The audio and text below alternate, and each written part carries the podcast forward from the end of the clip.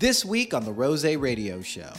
I had a gym membership at LA Fitness, so I'd go there, work out, take a shower there. Then every day I'd just find a new place to spend the night, you know, in random streets and lots. I just knew right then I can either run back home and be fine, or I can pick myself up, be a fucking man, and do what I gotta do to survive out here. After that, I, I got a more stable job, um, something I didn't like, but you have to do what you have to do. You gotta right? make it happen. You have to do what you have to do at the end of the day.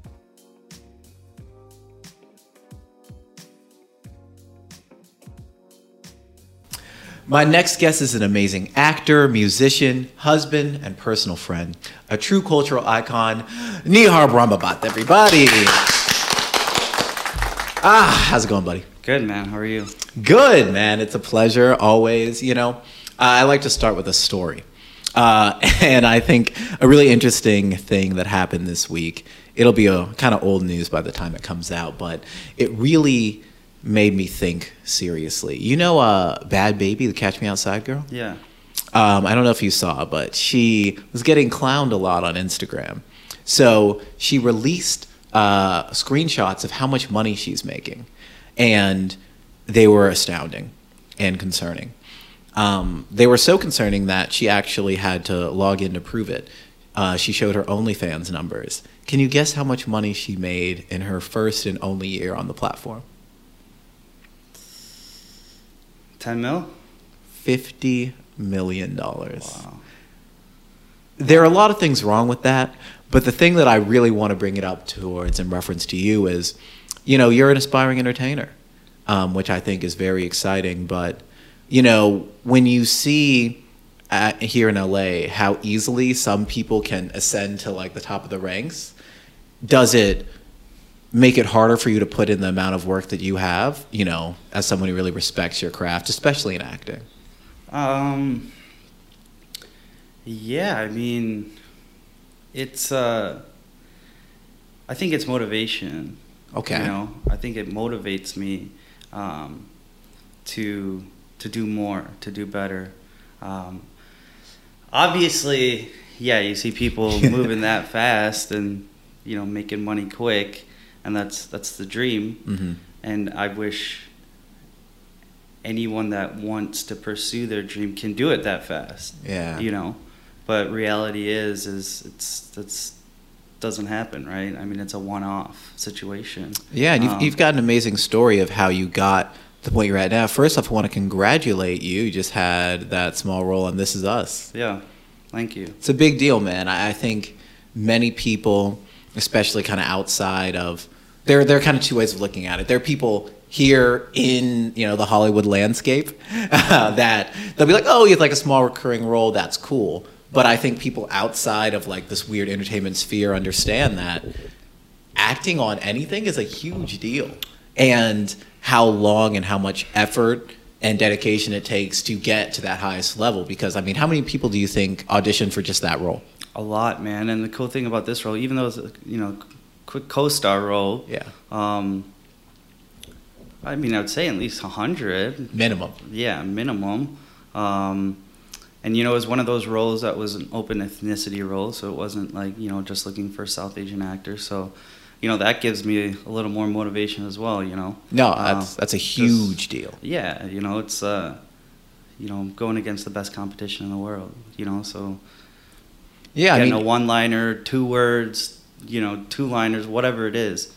It's it's a stepping stone to the next part, right? So Yeah, and, and it's a big milestone. Yeah. Because when people even hear that, it's like, oh, I went up against 100 other people who auditioned for this role. Sure. But there were, you know, probably 15, you know, 100, probably closer to 10,000 other actors just in the city who would have loved to go out for the role, but they didn't even get to that step. Exactly. You know, and then all over the country, there are probably thousands of other people who would have loved to be in a position that they could be going out for roles. And globally, it's the same thing. I think acting is one of the most respected professions to me because I under it, it's so simple to understand, right? When people say they want to grow up and they want to be uh, an astronaut, while there's a pretty clear path of how to do that, Mhm. it's somewhat so unattainable that it's like, what's the point? Yeah. And if you want to be like a pro basketball player and you're five four, okay, good luck, right? It, a lot of people are kind of eliminated before they get to start. Yeah. But acting, there's a role for everyone. Man, you can act, I can act. Like, so when you are, the competition that's required at acting is such a high bar. Yeah. And, and it, it's something that I really do respect, man. What, you talked a lot about motivation. Mm-hmm. That's something that I think is really interesting. And I want to let you, you know, really kind of go in. What is it about acting that, that you like? I guess, and like what keeps you going because I know it can be very demotivating a lot of times. Like, what keeps you excited to do it? Dude, I love just uh, being able to play a part that's a character that's not me, you know? Yeah. Being able to be someone else, put yourself in someone else's shoes, you know, and kind of, you know, every audition I get, I have to bring my own creativity to it, right? To, to the audition, right? To the character. Um, so I get to use my imagination and, and really dig deep and, and um, I think that inspires me. Um, I think that's a craft. I think it's extremely hard to do that. You know, it's not like, hey, you know, hey Nihar, you got a two pager due tomorrow, right? I gotta I gotta sit down, I gotta study the scene before I even start memorizing, right? You gotta study the scene, um, and I think that takes. I, I love I love what goes behind that. You know, I, I, it's it's um, it's it's just the creativity what you, you know you put into the character you put into the audition so i think that is what inspires me to keep going Mhm. um, and you know it's it's just it's just putting in your 10,000 hours getting better you Mhm. know that's that's the key that's the goal so um, you know that's yeah that's, that's why i love it No, that that's know? exciting. Uh, where did this come from? When did you really get into the idea? I want to be an actor. That's a big goal to make from someone who is especially not from here. Like, what was the moment when you said, "One, I really seriously want to try this"? Yeah. And then, what was like the first step you took towards like, "See, I know I want to try it because I'm doing this." Yeah, dude. So the funny thing is, you know, coming from an Indian background, Yeah. you know, you know, you have a lot of Indian friends, and Yeah, quite a few. Yeah, um, you know, the I was lucky enough to not get a lot of pressure um, From your family? Yeah, yeah. Uh, I mean, going into college, I changed my major like three, four times. I wanted to be a doctor. I wanted to be an accountant. I wanted, to, you know, I didn't know really what I wanted. Did you really want to do those things, or do you felt? No. Did you feel like, "Oh, that's the thing to do"? Yeah, it's just a thing to do, and then I was motivated for like a month, and then I'm like, oh, is this what I? Then OChem is comes this along, you're like, eh. is this what I want to do for the rest of my days? Is this, you know, is this is this my passion? Yeah. And um, so, towards the end of my last year, my dad was like, he came up to me and we had a conversation, and he was like, "Why don't you try acting?" You know, he gave me that. I didn't even think about it. I didn't. I've never done it prior to that. What was your major day. at the time?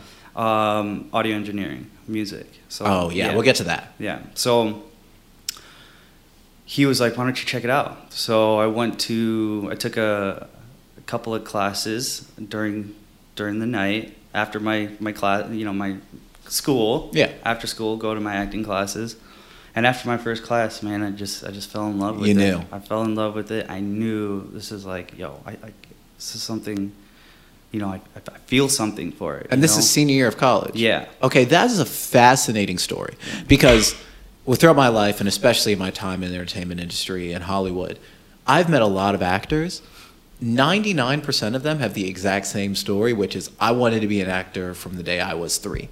I all I did was watch movies and TV shows 24 7, you know, 24 7. It's all I wanted. It's who I kind of was. Yeah. It's very rare you hear someone who kind of developed that later in life. And especially even to hear it wasn't your own idea. Like, this is something I didn't know. This is really interesting. Yeah. So you liked it so much that you said, this is something that I want to do, even though I've already been in school for like four years and I'm about to start my life. Yeah, absolutely. I was uh, took my classes two weeks after I was done with school. I moved out to LA.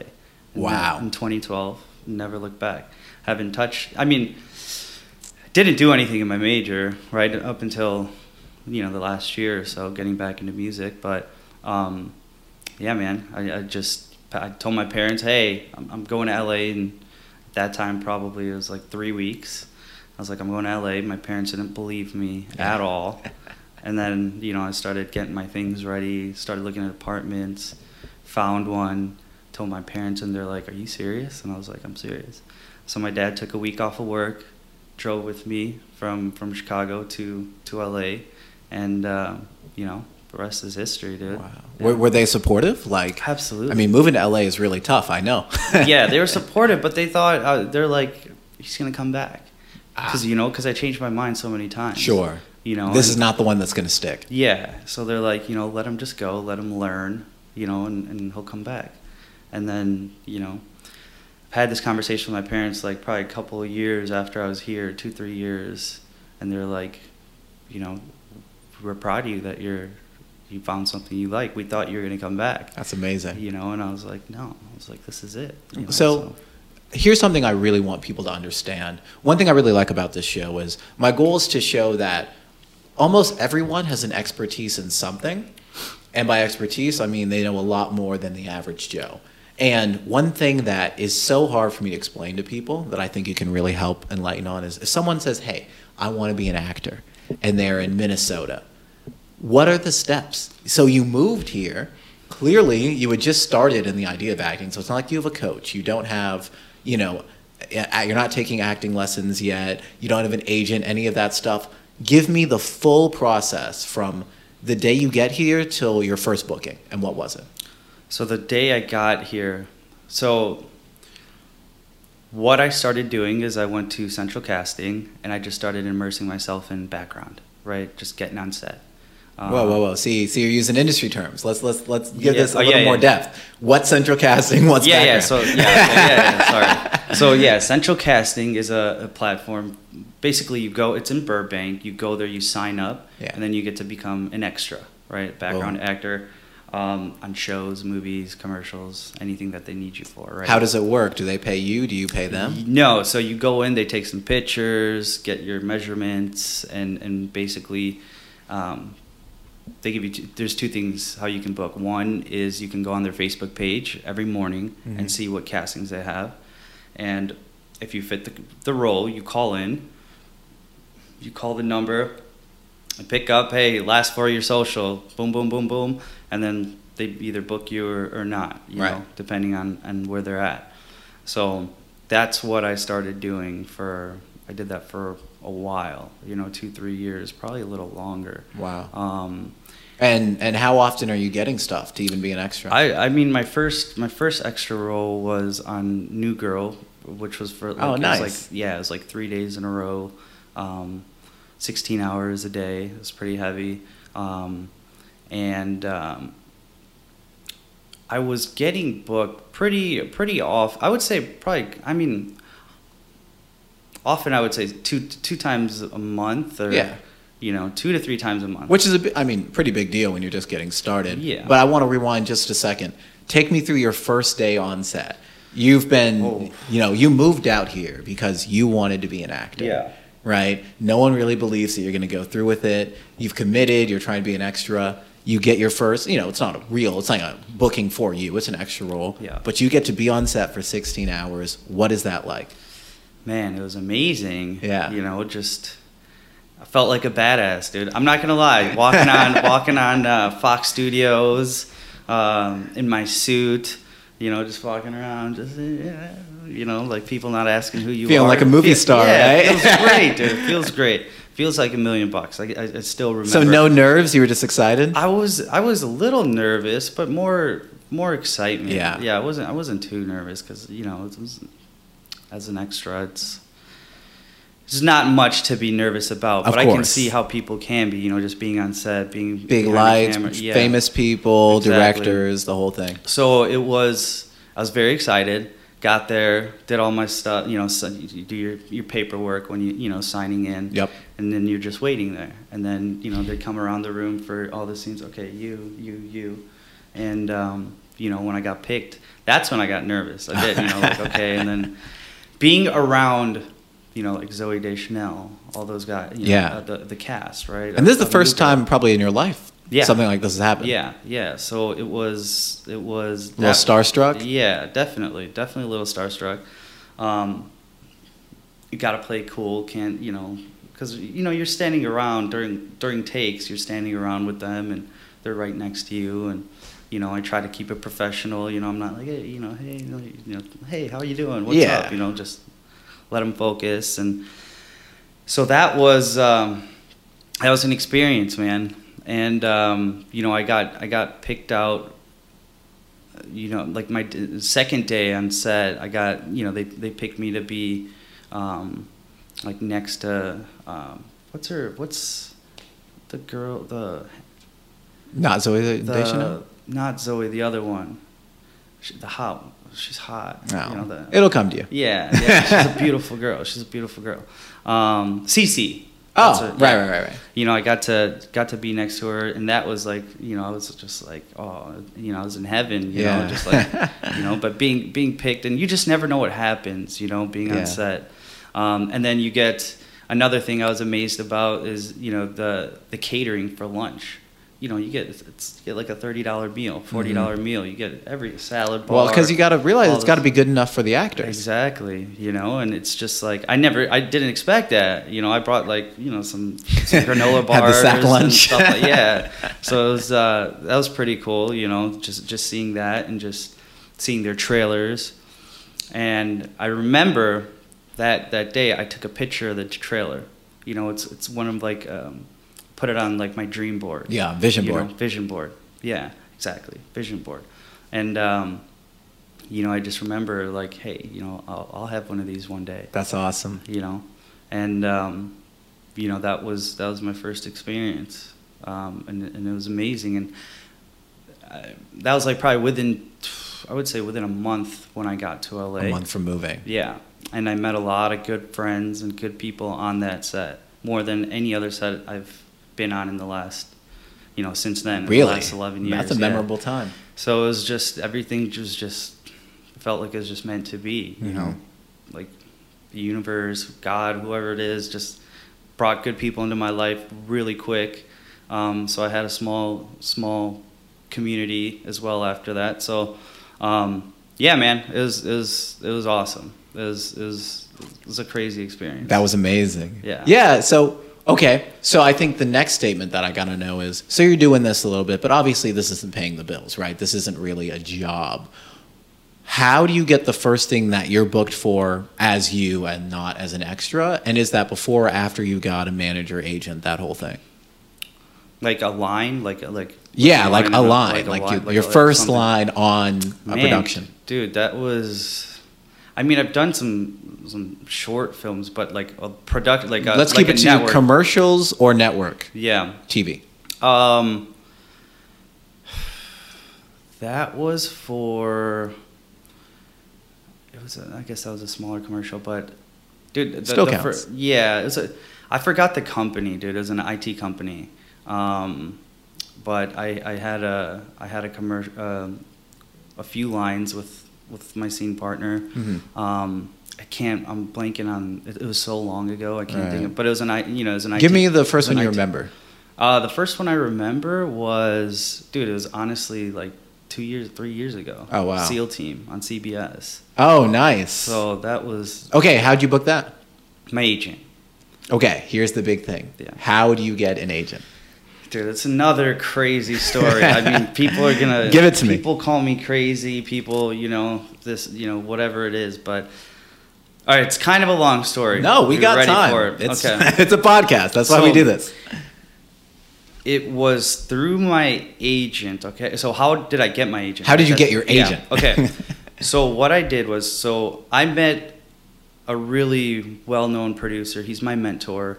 He's um, his name's Anjul Nigam. He's actually a part of, uh, um, you know, he's done a lot of good movies, a lot of big movies. He's currently doing a few with Alec Baldwin. How'd you meet him?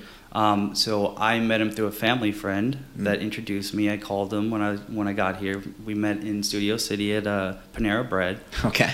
and he was like, you know, I'm willing to take you under my wing. You know, so at that time he was working on a film with Cuba Gooding Jr. Oh wow. Um, and he was like, just try to, you know, if you know any people to. He gave me an opportunity to be a producer on the film, right? Oh, But wow. If I knew people that had money and interest in investing in film, um, to to to help him bring those people in. Yeah. So I met him, and eventually, you know, obviously, tried to work with him for three, four years. I mean, I still, he, to this day, he's still my mentor. Mhm. Nothing, you know, I wasn't able to do anything, right? Uh, but we're still very close. So why I bring him in. So basically, what happened in 2016 or 20, 2015, I moved back to Chicago for eight months. Okay. Okay. And I made a film called Rorschach. Okay. If you go on YouTube, it's called Rorschach. Just type in Rorschach horror film. Okay. So we made that movie for about three thousand dollars, a complete full feature. And that and you star in that, right? I didn't star in it. I, I made it. Oh, you were I'm- producing it. Yeah, Okay. with just one of my best Yeah. friends. We made this film. Um, it ended up getting right, today. It has like 2.1 million views. Wow. You know, without a dollar spent on marketing. It did- Incredible. It did really well. It did really well. So when it hit the million mark, what I did was I basically showed my mentor, Anjul, hey, this is the movie I made. Um, check it out. He loved the film, um, and he we have a proof of concept, Asylum, which now he optioned. Okay, so he wants to make my film now. You're using okay. too many industry words. Here we go. What's optioning? Optioning, basically, he has the rights to the script. Exactly. Okay, so. Um, So basically, the first film does great. You release it independently on YouTube. Yeah. You use this as a proof of concept. You take it to your friend who's a big time producer and say, "Hey, look, I can make something happen. You know, believe in me." And then he says, "Ah, I love it. Let's option you. Let's give you the right to try to make something yeah, else." Yeah. Keep going. So once that happened, and I had some leverage, Yes. right, and that that took time. It took time. It took a couple years, you know. Yeah, couple I mean, eight months of filming is just the yeah, beginning. Yeah, and then two years to get to a million views, and then you know, so I used that. I basically wrote a full email stating this is what happened. I have Anjul Nigam on board. I have this script. I, Yeah. you know, I I have these things happening. And the one thing they tell you, and I learned, is do not spam agents. So what I did, I got a subscription to IMDb, Smart. and I sent about hundred emails out to different agents. But you only sent one.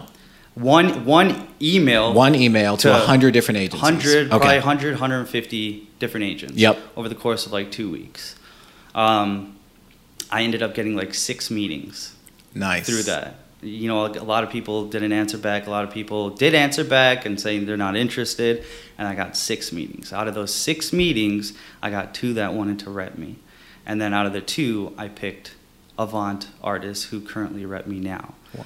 so Amazing. What made you pick him? um, I mean, they're they're pretty well established. I mean, they're doing good and they, they do well for their clients, you know, and I knew that. And, um, and obviously did my due diligence and, you know, went with them. So that's how I got my agent. I got it in a very unconventional way, a way that people say, don't, you know, you're not supposed to do that. Don't spam agents. Don't. But at that point, you have nothing to lose, right? We're in a, we're in an industry where like, what do you what are you gonna do? Are You, you can't just sit around and wait for someone to come to you.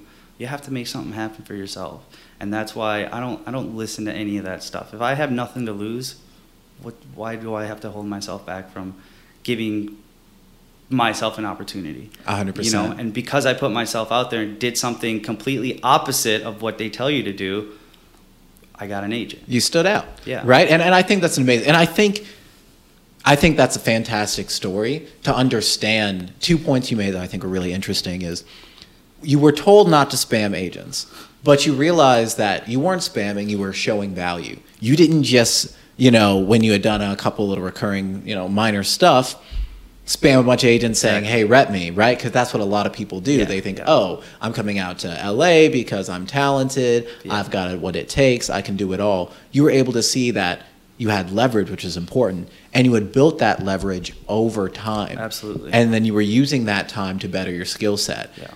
It's, I mean, we could talk for an hour just about what it takes to write a short film, but the idea that you had to write it, you had to produce it, you had to shoot it, and then you put it out independently, and then you waited two years Yeah. for it to hit that point. That's the level of patience that I think a lot of people don't have, and that patience shows dedication. Yeah. And I think dedication is what really separates people who make it here Mm-hmm. and those who don't. You know, a lot of people really flame out here, and, it, and it's not all easy. And I really want we'll get into in a second, but I want to talk a little bit about. Actually, no, we're going to get into it now. We'll come back to some of the acting stuff. Some of the most difficult parts, because I know you came out here and you know you're talking about the positives, but I know you've been through some really tough stuff here. Tell me about some of the toughest moments for you in your journey here in LA. Man, dude, there's there's just so many, so many like it's a bottom of bottom, you know, and I think a few of those were one struggling to pay rent, right? Right. I, I, I had like five roommates, you know, I, I that was like my first time I moved in. Do you remember what your rent was at the time? It's like six hundred bucks. Yeah, but right out of college. Yeah, you know, and um, it was my dad was like, "I'll give you two months worth of rent." Right, get and you then started. After that, you know, it's it's on you. So now looking back at you know, just just to make six hundred bucks, you know, and and you know, I was taking, I had at least, man, if I can count back now, at least thirty different jobs in the span of like two Mm. three years Wow.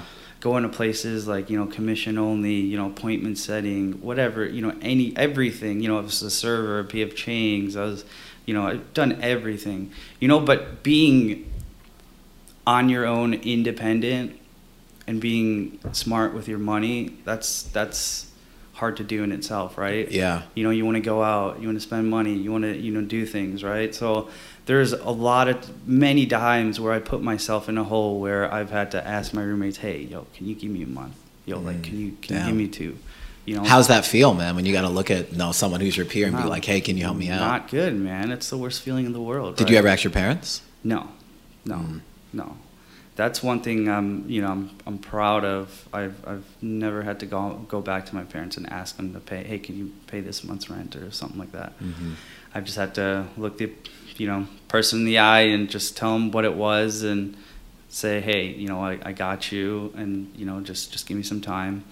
Um, and one time, you know, it's gotten it got so bad where there's about like a I was in between roommates, um, like places, and uh, you know, I had to like live in my car for a week. Yeah. You know, and I Tell me about that. What was that moment, right? What's the moment when you knew, like, oh man, I'm not going to have a place for this time and I'm just going to have to figure it out? I mean, that's when I was like, How, how deep into living here are you at this point? Year one, two, a few months? This is probably year like two. Yeah. Right. Year, So- year- yeah, year, yeah, between one and two. Well, I just want to really set the stage there. Like- you moved out here, right? You committed yourself. You're a young kid, and you're working whatever job you can to make money because you have this vision that you want to ultimately hit. Yeah. And you hit a huge obstacle at the point where you're like, I can't even really afford my rent. Yeah. Am I going to keep doing this? Yeah. And you decide you want to, but that means you have to live out of your car for a week. What is that like? What is that week like? Man, that is is is hard, man. Like, I got the chills down my arm. yeah, I can see it. it's, it's, it hits hard, dude. It was, it was I, I mean, that's that was a pivotal point in my journey, man. Like Wow. I, you know, the the I had a gym membership at LA Fitness, so I'd go there, work out, take a shower there, um, and then every day I'd just find a new place to spend the night, you know, in random streets and lots, and it was.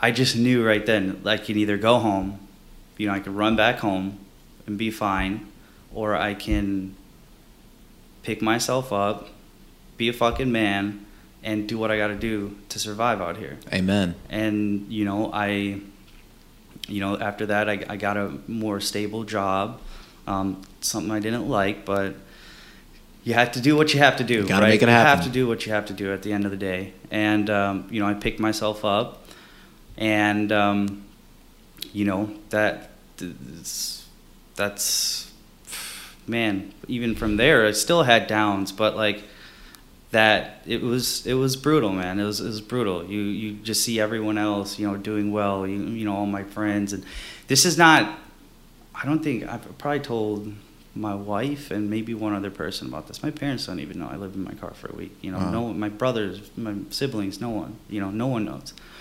um, so so it was rough but that is what changed you know that's Yeah. that's what took me to a to a new level Mhm. in terms of dedicating dedicating saving paying rent because the problem was I was there like for the first two three years. I still because I had to focus on making money.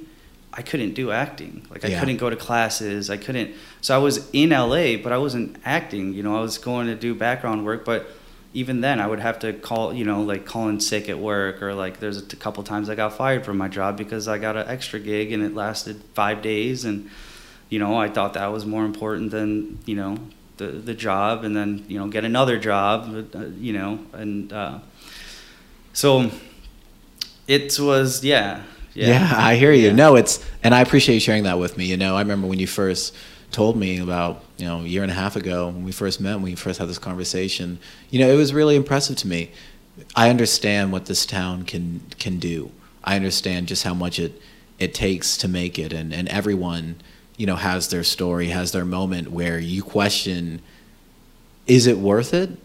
Being out here when there are always easier alternatives. I mean, this is one of the hardest cities to, to make it independently in the world. Yeah. And I truly mean that because every single person who chooses to move to Los Angeles is coming to pursue some sort of dream. They're almost always in entertainment and they're, you know, going against literally millions of other people who want to do the same thing. Yeah. And it doesn't matter if you're from Des Moines, Iowa, or you know Florida or Carlsbad, if you want to be, especially an actor in the entertainment industry, there is one place in the world where you have the best shot, and it's here, and, and you have to compete at the highest level, and it's it's an expensive city, Yeah. but it is is ultimately worth it. And I want to, And and can I say one thing? of course, yeah, For anyone that's watch, you know, that watches this, there's one thing everyone says. Hey, when you come out here, you know, every, you hear a lot of stories. Every, everyone, like all actors are servers, right? yeah, You don't. One thing. I, so what I did is I was in sales for ten years, the last ten years, right? Like, well, like eight, nine years. That's a job I purposely did is being in sales because that helps my skill set as, as a communicator, building rapport, meeting people, getting rid of ner- you know nerves. You know, you you get rejected all the time. Hmm but also if you're good at it and become good at it you can make really really good money. You can make really great money right? But at the same time you're building a skill set for when you walk into an audition room. You're not as nervous when you're face to face with someone. You're not you're not scared of that no so if anyone thinks you need to come out here be a server and, or do a few certain jobs which there's no disrespect to that because I, I i did that of course, there's no you know to each their own but you know if you just if you just look at the long I, I guess the big picture there are many different ways to make it out here you know and i think that's that's very important to know you know there's not just you know one yeah. It's not just a one way. linear path. yeah No, and I and I really appreciate you saying that. Let's get a little deeper for a bit. Yeah. You know, you had a week experience where you know you had to live in your car. You know, it's like about it's not quite being homeless per se, right? Yeah. But it's like it's close. Homelessness is a massive issue here in LA. Um, obviously, don't expect you to know how to fix it by any means, but I'm sure it kind of makes you empathize with people in a little different way, having had an experience similar. yeah absolutely man um What do you feel like when you you know when you see homeless people because they're literally everywhere here? Yeah, I mean it's um it's it breaks my heart for sure, It is. you know. And um you know, I wish there is a way to, you know, solve the problem, you know. Um I wish there were better programs put in place to help people in that those situations. Um, but what I can do, what I do now, and I, and I tell my wife this all the time, you know, hey, we have to go and we have to give back. We have to donate. We have to volunteer. You know, and that's something that I think is very important. And I think that's the one way to give back is is to just put yourself in the front lines and you know go to Skid Row for the day and pass out sandwich bags. Yeah. And, or go volunteer at a you know homeless shelter or, or you know or you know give some of your income away to um, different causes. Yeah. You know, so it's um, it's never it's never good seeing anyone on the street. You know, it's it's it's it's just, and it makes me think like one how grateful I am for because that could be me, that could be you, that could Could be you know, anyone. it could be anyone. You know, it could be anyone, and and we're blessed that we're not in the you know in that position, and it. I wish there was a way to those people just just to get a you know there is an out Yeah. you know Yeah, and it's and it's not an easy problem, you know, and it, it's complicated. I, I'll tell you a little story. Um, it was my second, no, my third year, no, my second year here, and um, it was Thanksgiving, and it was the first Thanksgiving I had ever not gone home to my family. You know, my whole life, I grew up with my family in Georgia. When I went to college, I was only like an hour away, but I would drive home for Thanksgiving, of course. Um, and uh, my first year here, I also came home for Thanksgiving, but then I went back for Christmas. The second year, I decided I couldn't really afford to buy two flights, so I just go for Christmas. So I didn't know what to do for Thanksgiving. And I lived in uh, my tiny, tiny little one bedroom apartment in Santa Monica. I mean, the whole place is about as big as this room we're in right now. And uh, I had a neighbor. Uh, her name is Miss Ruby, and she is a absolute angel. She's like 85 year old woman. She's amazing.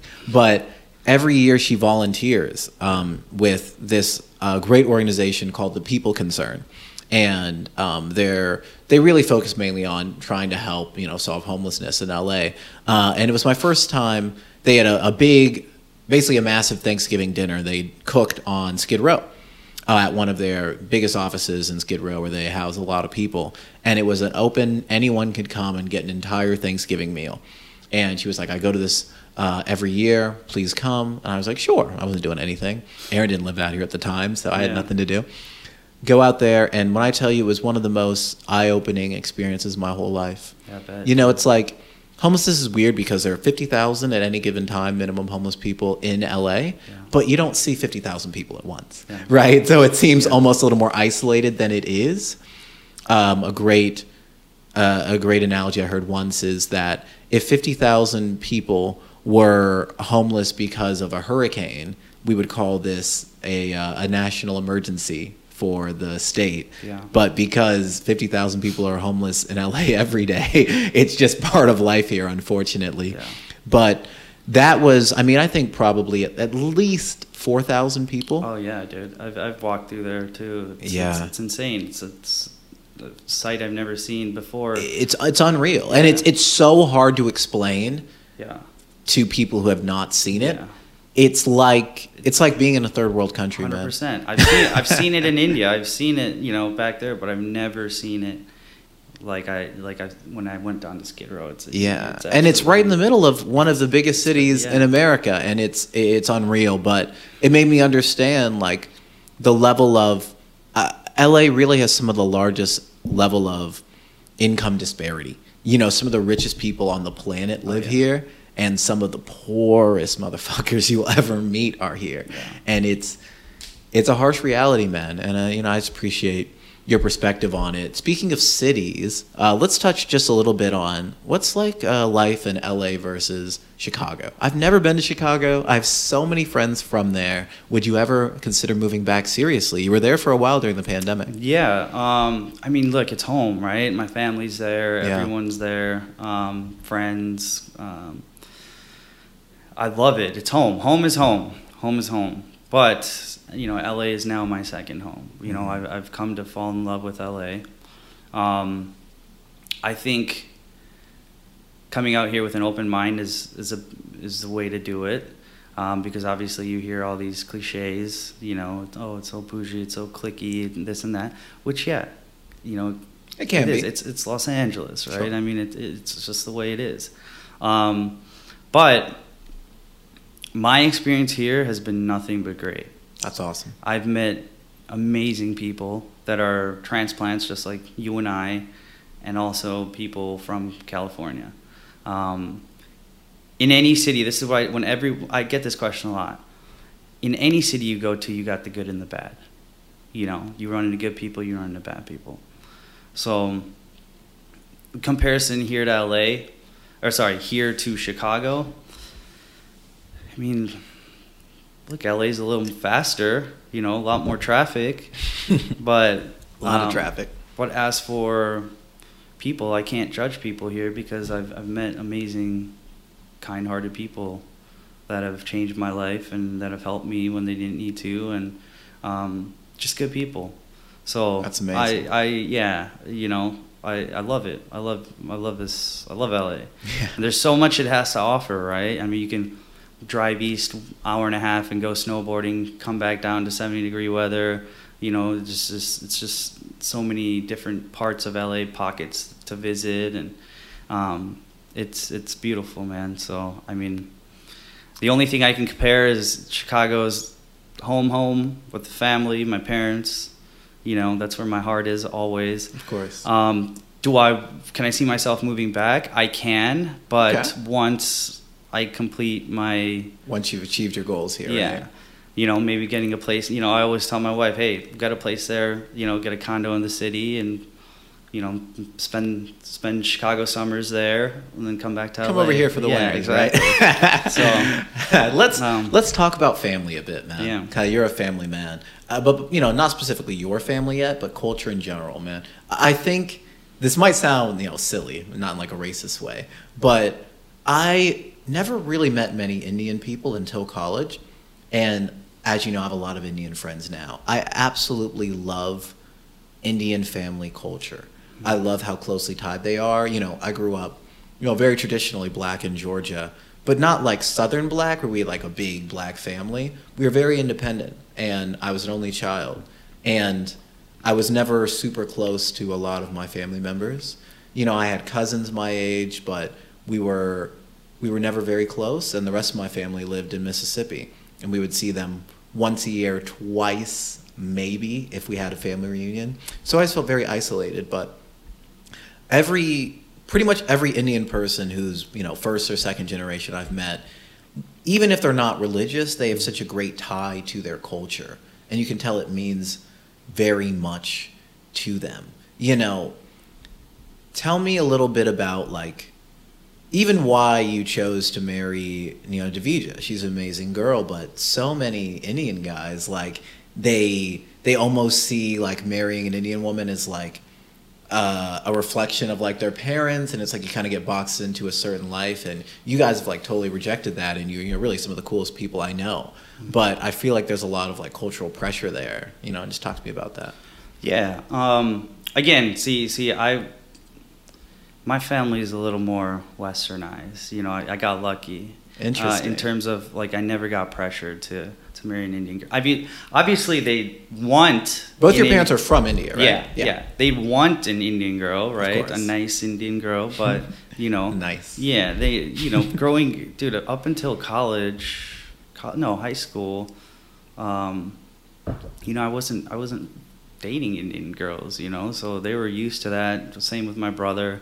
Um, so we never got that pressure. Um, for me, it was just you know the luck of the draw. You know, I met my wife and fell in love with her. And, Yeah. You know, that's that's the only reason. It wasn't because she was Indian or, you know, it's, you know. Of course. Obviously, at the end of the day, it's it's It's probably easier though, it, right? It's easier. Yeah, of course, of course. You know, she understands the culture. I understand the culture. We both know the family dynamics. You know, it's like traditions. We can celebrate holidays and you know all that. So it's of course it's nice. You know, um, but um, you know, I, I never had to deal with too much of that pressure. Did she? No, Really? yeah, which, which again, I was shocked too. You know that uh, you know meeting her mom and dad and seeing how open they were to um, different cultures, and Yeah. they didn't care. You know if you're whatever you are. You know, just as long as you're a good person. Yeah, it's funny. I found, you know, we, I talk about race rarely, but when I do, I, I try to add a lot of context to it. Yeah. I think with Indian parents, um, you know, all the ones that I've met of my friends, there's a very weird level of like racism. And it's not in like a negative spirited Yeah. way. It's like, especially when you immigrate from somewhere, mm-hmm. you know, India is what, probably 99.8% Indian? Mm-hmm. You know, it's not exactly a monolith the way Yeah. America is. So your perceptions of white people or black people or Hispanics are not shifted from you know created by the people you live with they're mm-hmm. created by what you're seeing on the media and how people are being perceived which is you know one of the main reasons i love entertainment so much is because Yeah. i want to be a part of you know having what i see from knowing so many varieties of people you know to make sure people are presented in fair ways so it's not really surprising to me that a lot of my friends, even like Reshma, like you meet uh, people's parents and they kind of assume certain things of you, especially being black. And I love having the opportunity to kind of like show them a different perspective that I know they're not really used to, if that makes sense. Yeah. Yeah. yeah. Yeah. I know it's kind of a weird thing to speak about sometimes, but Yeah. I mean, what's. Yeah, I don't even know what to say to that, man. Uh, no, it's it, it can be It's- tough. I, I think another thing that's interesting is I think Indian people have some of the most interesting stereotypes in a way. oh, yeah. You know, and I'm sure in acting you see it more than anything. Of course, man. I mean, Indian people are, they're funny. You know, we're funny. We're fun. Uh, uh, funny bunch of people, you know, but um, Do you ever feel like typecast? um, not, so- yeah, sometimes. Um, How so? are we talking like in, just in life or like no, in in- acting? Well, in acting. In acting. We'll Yeah, get into yeah, life yeah, after. Yeah, yeah. acting, yeah. I mean, I get a lot of IT roles. I get a lot of, uh, you know, uh, Afghani roles, terrorist roles, uh, like auditions that I've had to go out for. So yeah, there's there's definitely a stretch of time where it's just all terrorist roles, you know, for like. That's got to be tough. I know, and it's just like it's just like, geez, you know. But um, I, it never really bothered me though. You know, it's a, it's a Yeah. part. It's it's it's my skin color. It's it's I fit the description. Sure. I'm not gonna get mad about it, right? I'm I'm I'm here as an actor to do play a role, right? Play a character. Yeah. doesn't have to be. I can't I can't choose what that is right now. I'm not at the level where I can choose. I'm not gonna complain if I get you know typecasted as that. You know, it's just it just never bothered me. And that's a great perspective to have. And that's why I think it was so amazingly impressive to me when you told me that you got the role in This Is Us and it was um, cast, you know, without race in mind, which, Yeah. you know, I know like sounds like weirdly unwoke to say, but that's not really how Hollywood works. you know, Yeah. a Oh, lot yeah. of roles, especially on bigger productions, they, the, you know, director and the casting director has a vision of the person in mind. Mm-hmm. And usually race happens to be a part of that to some extent.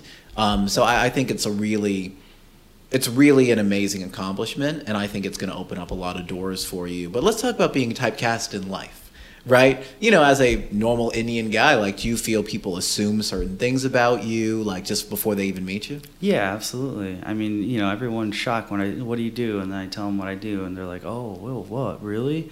But Yeah. most people, like, I met a guy yesterday. He's like, do you work in IT? You know, like, what? like the second question he asked just the me. go-to, yeah, right? Yeah. Well, of course. Where else would Do you, you do? work? Are you a doctor? Are you a lawyer? like? I get that all the time. You know, I get so I yeah, I am definitely, you know, there's there's definitely something there, um, but um, yeah, it, it's it's just it's just what can I do? What am I going to do? Am I going to get mad about it? You know, it's just like All you can do is be look, you. I I just say some people, you know, are you know, ignorance plays a role. Yeah. Um, and you know, some people don't think twice before they talk and say something where, you know, it might, may, they might not mean anything of it purposely. It's a great They're point. just, you know, they just they're just used to it. Like you see Indians and you know they do they do own the IT world, right? And so they are everywhere. You know, Yeah. so it's like.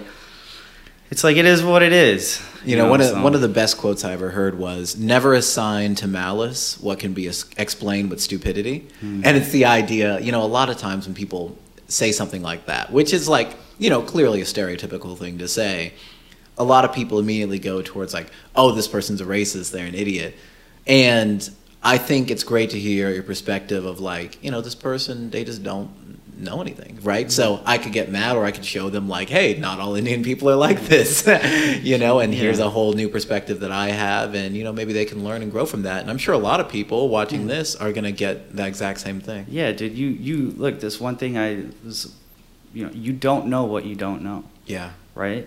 So like people, you know, that's just you can't expect, you know, you can't set your bar high for everyone that you meet, you know. Yeah. And it doesn't mean they're coming off bad or like they're bad people.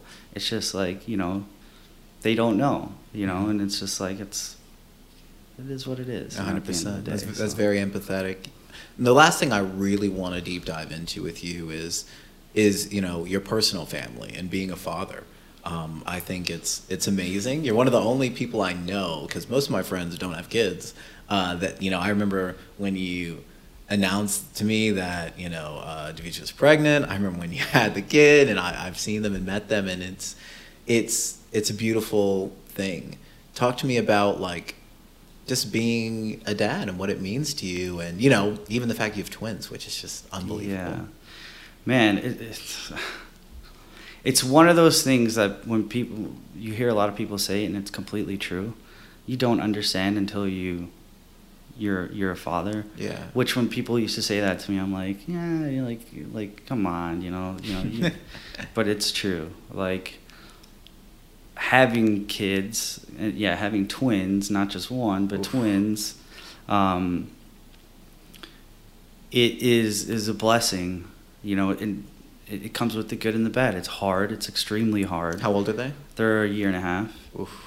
So it's it's extremely hard to, to balance a family, balance acting, and then balance my day job, and then everything in between, right? So it makes it makes things a lot tougher, but it also is beautiful. You know, you you see two two two human beings that you created and this literally happened two days ago. Me and my wife were in the living room with our kids, and I was like, "Hey, Div,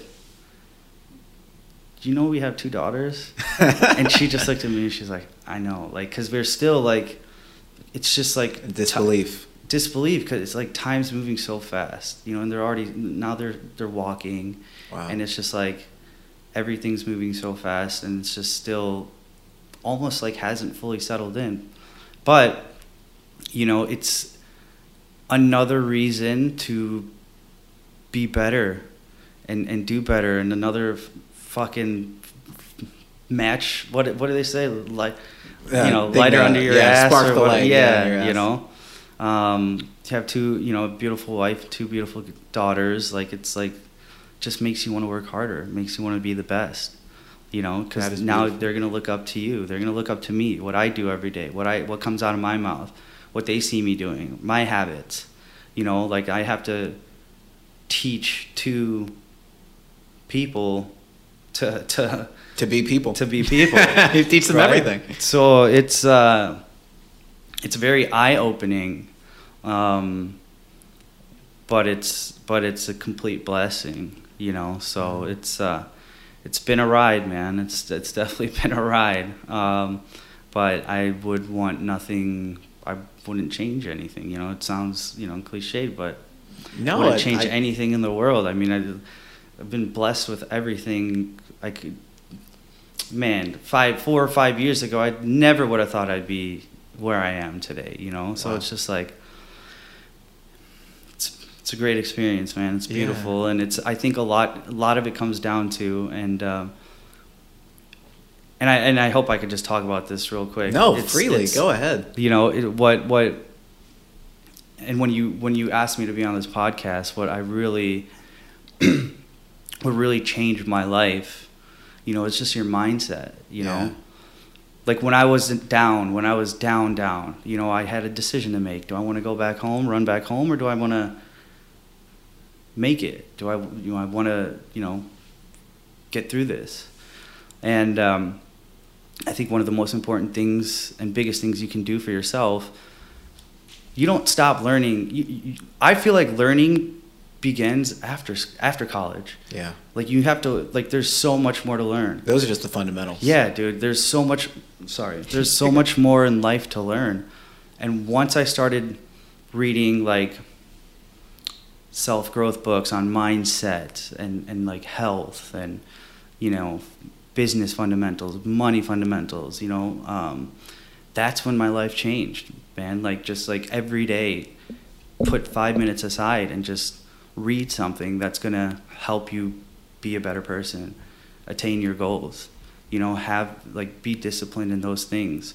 And once I started doing that, It- dude, I it, it, it's it's true when they say it, like the, you know the law of attraction. Like you hear everyone talking about it, you hear every, it, but it's true. Yeah. If you actually dedicate yourself to it and do it like I did for every single day for like two years, I still do it. Not every, I, it's hard to do it every day now, Right. but I still do it um, every other day.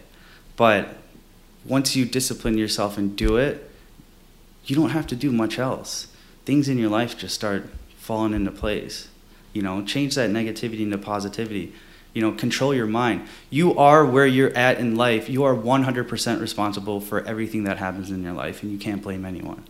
You know, and once you understand that, and once I understood that, that's when, you know, things started falling into place. I love that. Things started changing, and things started just coming in, coming into my life. Because people look at when you look at life, people look at it. Sorry, look at it in a, a radar screen. You see, people see this, right? They see this. Oh, I have work tomorrow. I, I, oh, rent's due in two weeks. They see this, but they don't see the infinite other things that can come into your life, people that can come into your life, opportunities that can come into your life, avenues to money that can come into your life. You're just people are focused on this. Yeah. And once I got out of that, that's just it's just you know it's just it's extremely powerful. No, that's that's a beautiful perspective, man. I I appreciate you sharing that. I I think one of the biggest things I've learned since I graduated college is you really start to understand how valuable time is. You have such an infinite infinite capacity to learn in this life because you have so much time Yeah. And you don't realize it when you're young because from 1 to 15 those years almost don't matter. You have you know your brain's not formed. You have no independence. You know from 15 to 20 you're really just learning the basics of life. You spend half the time learning like enough math and science to get you through the world. Mm-hmm. and then you know for the last like 5 years 20 to 25 that's when all the growth really starts. Yeah. and it's really the moment that you're on your own that your life really begins. I feel very bad for people who are, you know, coddled and, you know, under their family's wing forever because they don't understand, they don't get that moment. They don't get that sink or swim moment where you say, this is my life and this is all I have. Am I going to make the change that I have to make to get where I want to be? Yeah. Or am I just going to sink and run back home to safety? And, and that's, especially as a man, that's what being sorry. That's what being a man is about but that's what really being a human being and an adult is about and understanding that if you're listening to this and you're under the age of 50 statistically you have at minimum 30 years to do whatever you want to do in life. And modern medicine and technology is so strong that if you take care of yourself you can do nearly anything. Yeah. if i decided today i wanted to be a plumber if it took me five years to dedicate myself to it, I'd be 32. Yeah. Like you have, and then I could go be a plumber for 60 years Yeah. before I died. Your capacity to grow in life is so strong. Yeah. And the idea that learning stops after college is it's the opposite. It's really where it just begins. And I and I think understanding that has given me a, a great perspective and, and I love I definitely love hearing that. Um, yeah, you know, I'm really just happy you could even make it here today. You know, like you just said, you're acting. you know, you have two beautiful kids. You've got a beautiful wife. You have a lot on your plate, and you know, I, I appreciate the time very dearly. You know, what's next for Nihar in life, man? Just, um, I think obviously just, you know, continue to take classes, gross myself in, in acting.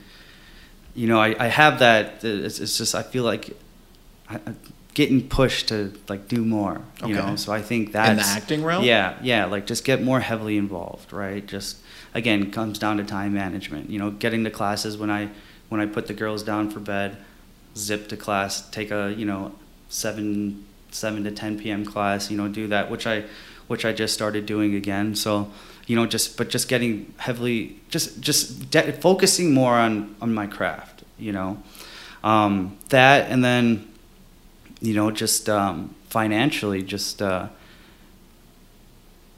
paving opportunities to make different paths of income. You know, Mhm. to to you know I got my nine you know I got my day job, but then also, you know I have other avenues that I'm I'm looking at financially. Um, so just getting that set up, you know, and just having, you know, I think just um, obviously the goal not only is acting, but it's financial freedom, right? Having Yeah. the time to enjoy life, travel with my wife, travel with my kids. You know, I'm, I'm blessed enough right now that me and my wife work at home. Um, so we're with our kids 24 seven, you know, and whereas, you know, when, when I grew up, you know, I was in daycare, I was in, you know, babysitters and, you know, so I'm, I'm blessed to have that, but just, just setting myself up for, for financial success as well as my acting and just, uh, focusing on that and, and family and just making sure while I'm doing all of this, still having fun with my family, still going on trips with my kids and, and my wife. And today we went to the farmer's market, you know, and then came back home and then came here and just, just being out and enjoying life while doing everything else. Because just when, once you stop enjoying life, then it's really hard to, to, to get where you want to be, you know. So you gotta, you can't, you can't, you can't stop enjoying while you have responsibilities. So- I, I, I wanna I wanna touch on that a little bit. And this is like personal advice I genuinely want. You know, you've been married year and a half now?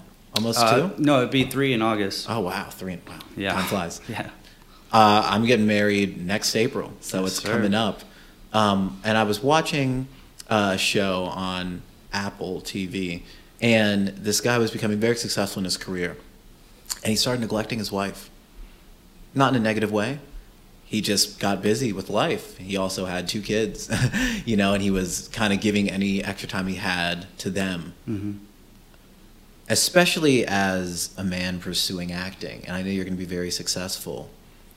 Do you ever fear that you know your wife doesn't feel like appreciated enough? Like, what what advice would you give me to make sure that I'm never in that position where, you know, I'm so focused on my job and you know my career that I get in that situation? Because that's something I worry about a lot.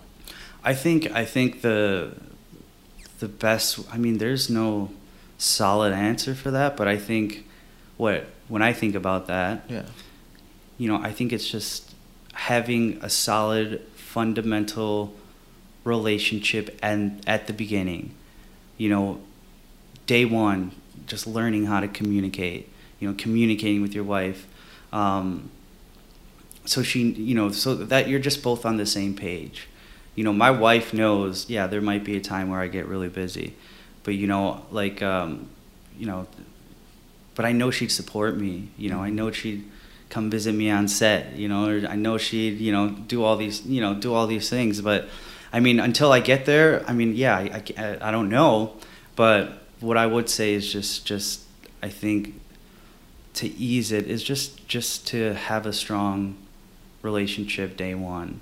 You know, and just because then whatever comes from there, it's just you're a team. You're a team, bro. Like at, at that point, it's like if she got, you know, if she got a major, you know, job at, you know, her dream company, you know, and she's busy, you know, I'm gonna have to, you know, and she might be working in in the office, you know, for hours and hours, and you know, maybe I won't see her, but I know, you know, when we're together, it's fucking hundred percent Mhm. you know and um, you just you just make it work i mean you just i don't it's it's easier said than done Yeah. of course but um, Well, I love that But- we were talking about being a team. I think Yeah. that's what matters the most. yeah i think if you if you have that strong base then i don't think anything can get in the way you know at that point 100%. And you are your true inspiration uh, and a great friend of mine.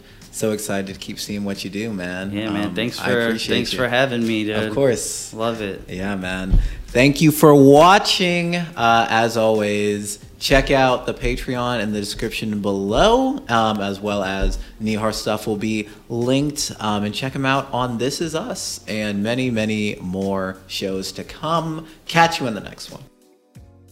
Thank you so much for watching this episode of the Rosey Radio Show. We really appreciate it. If you like what you saw, you can check out any of our other videos right here. And if you want to support us further, you can go on our Patreon, which is linked in the description below, and support us more and get exclusive content and access. Thank you so much.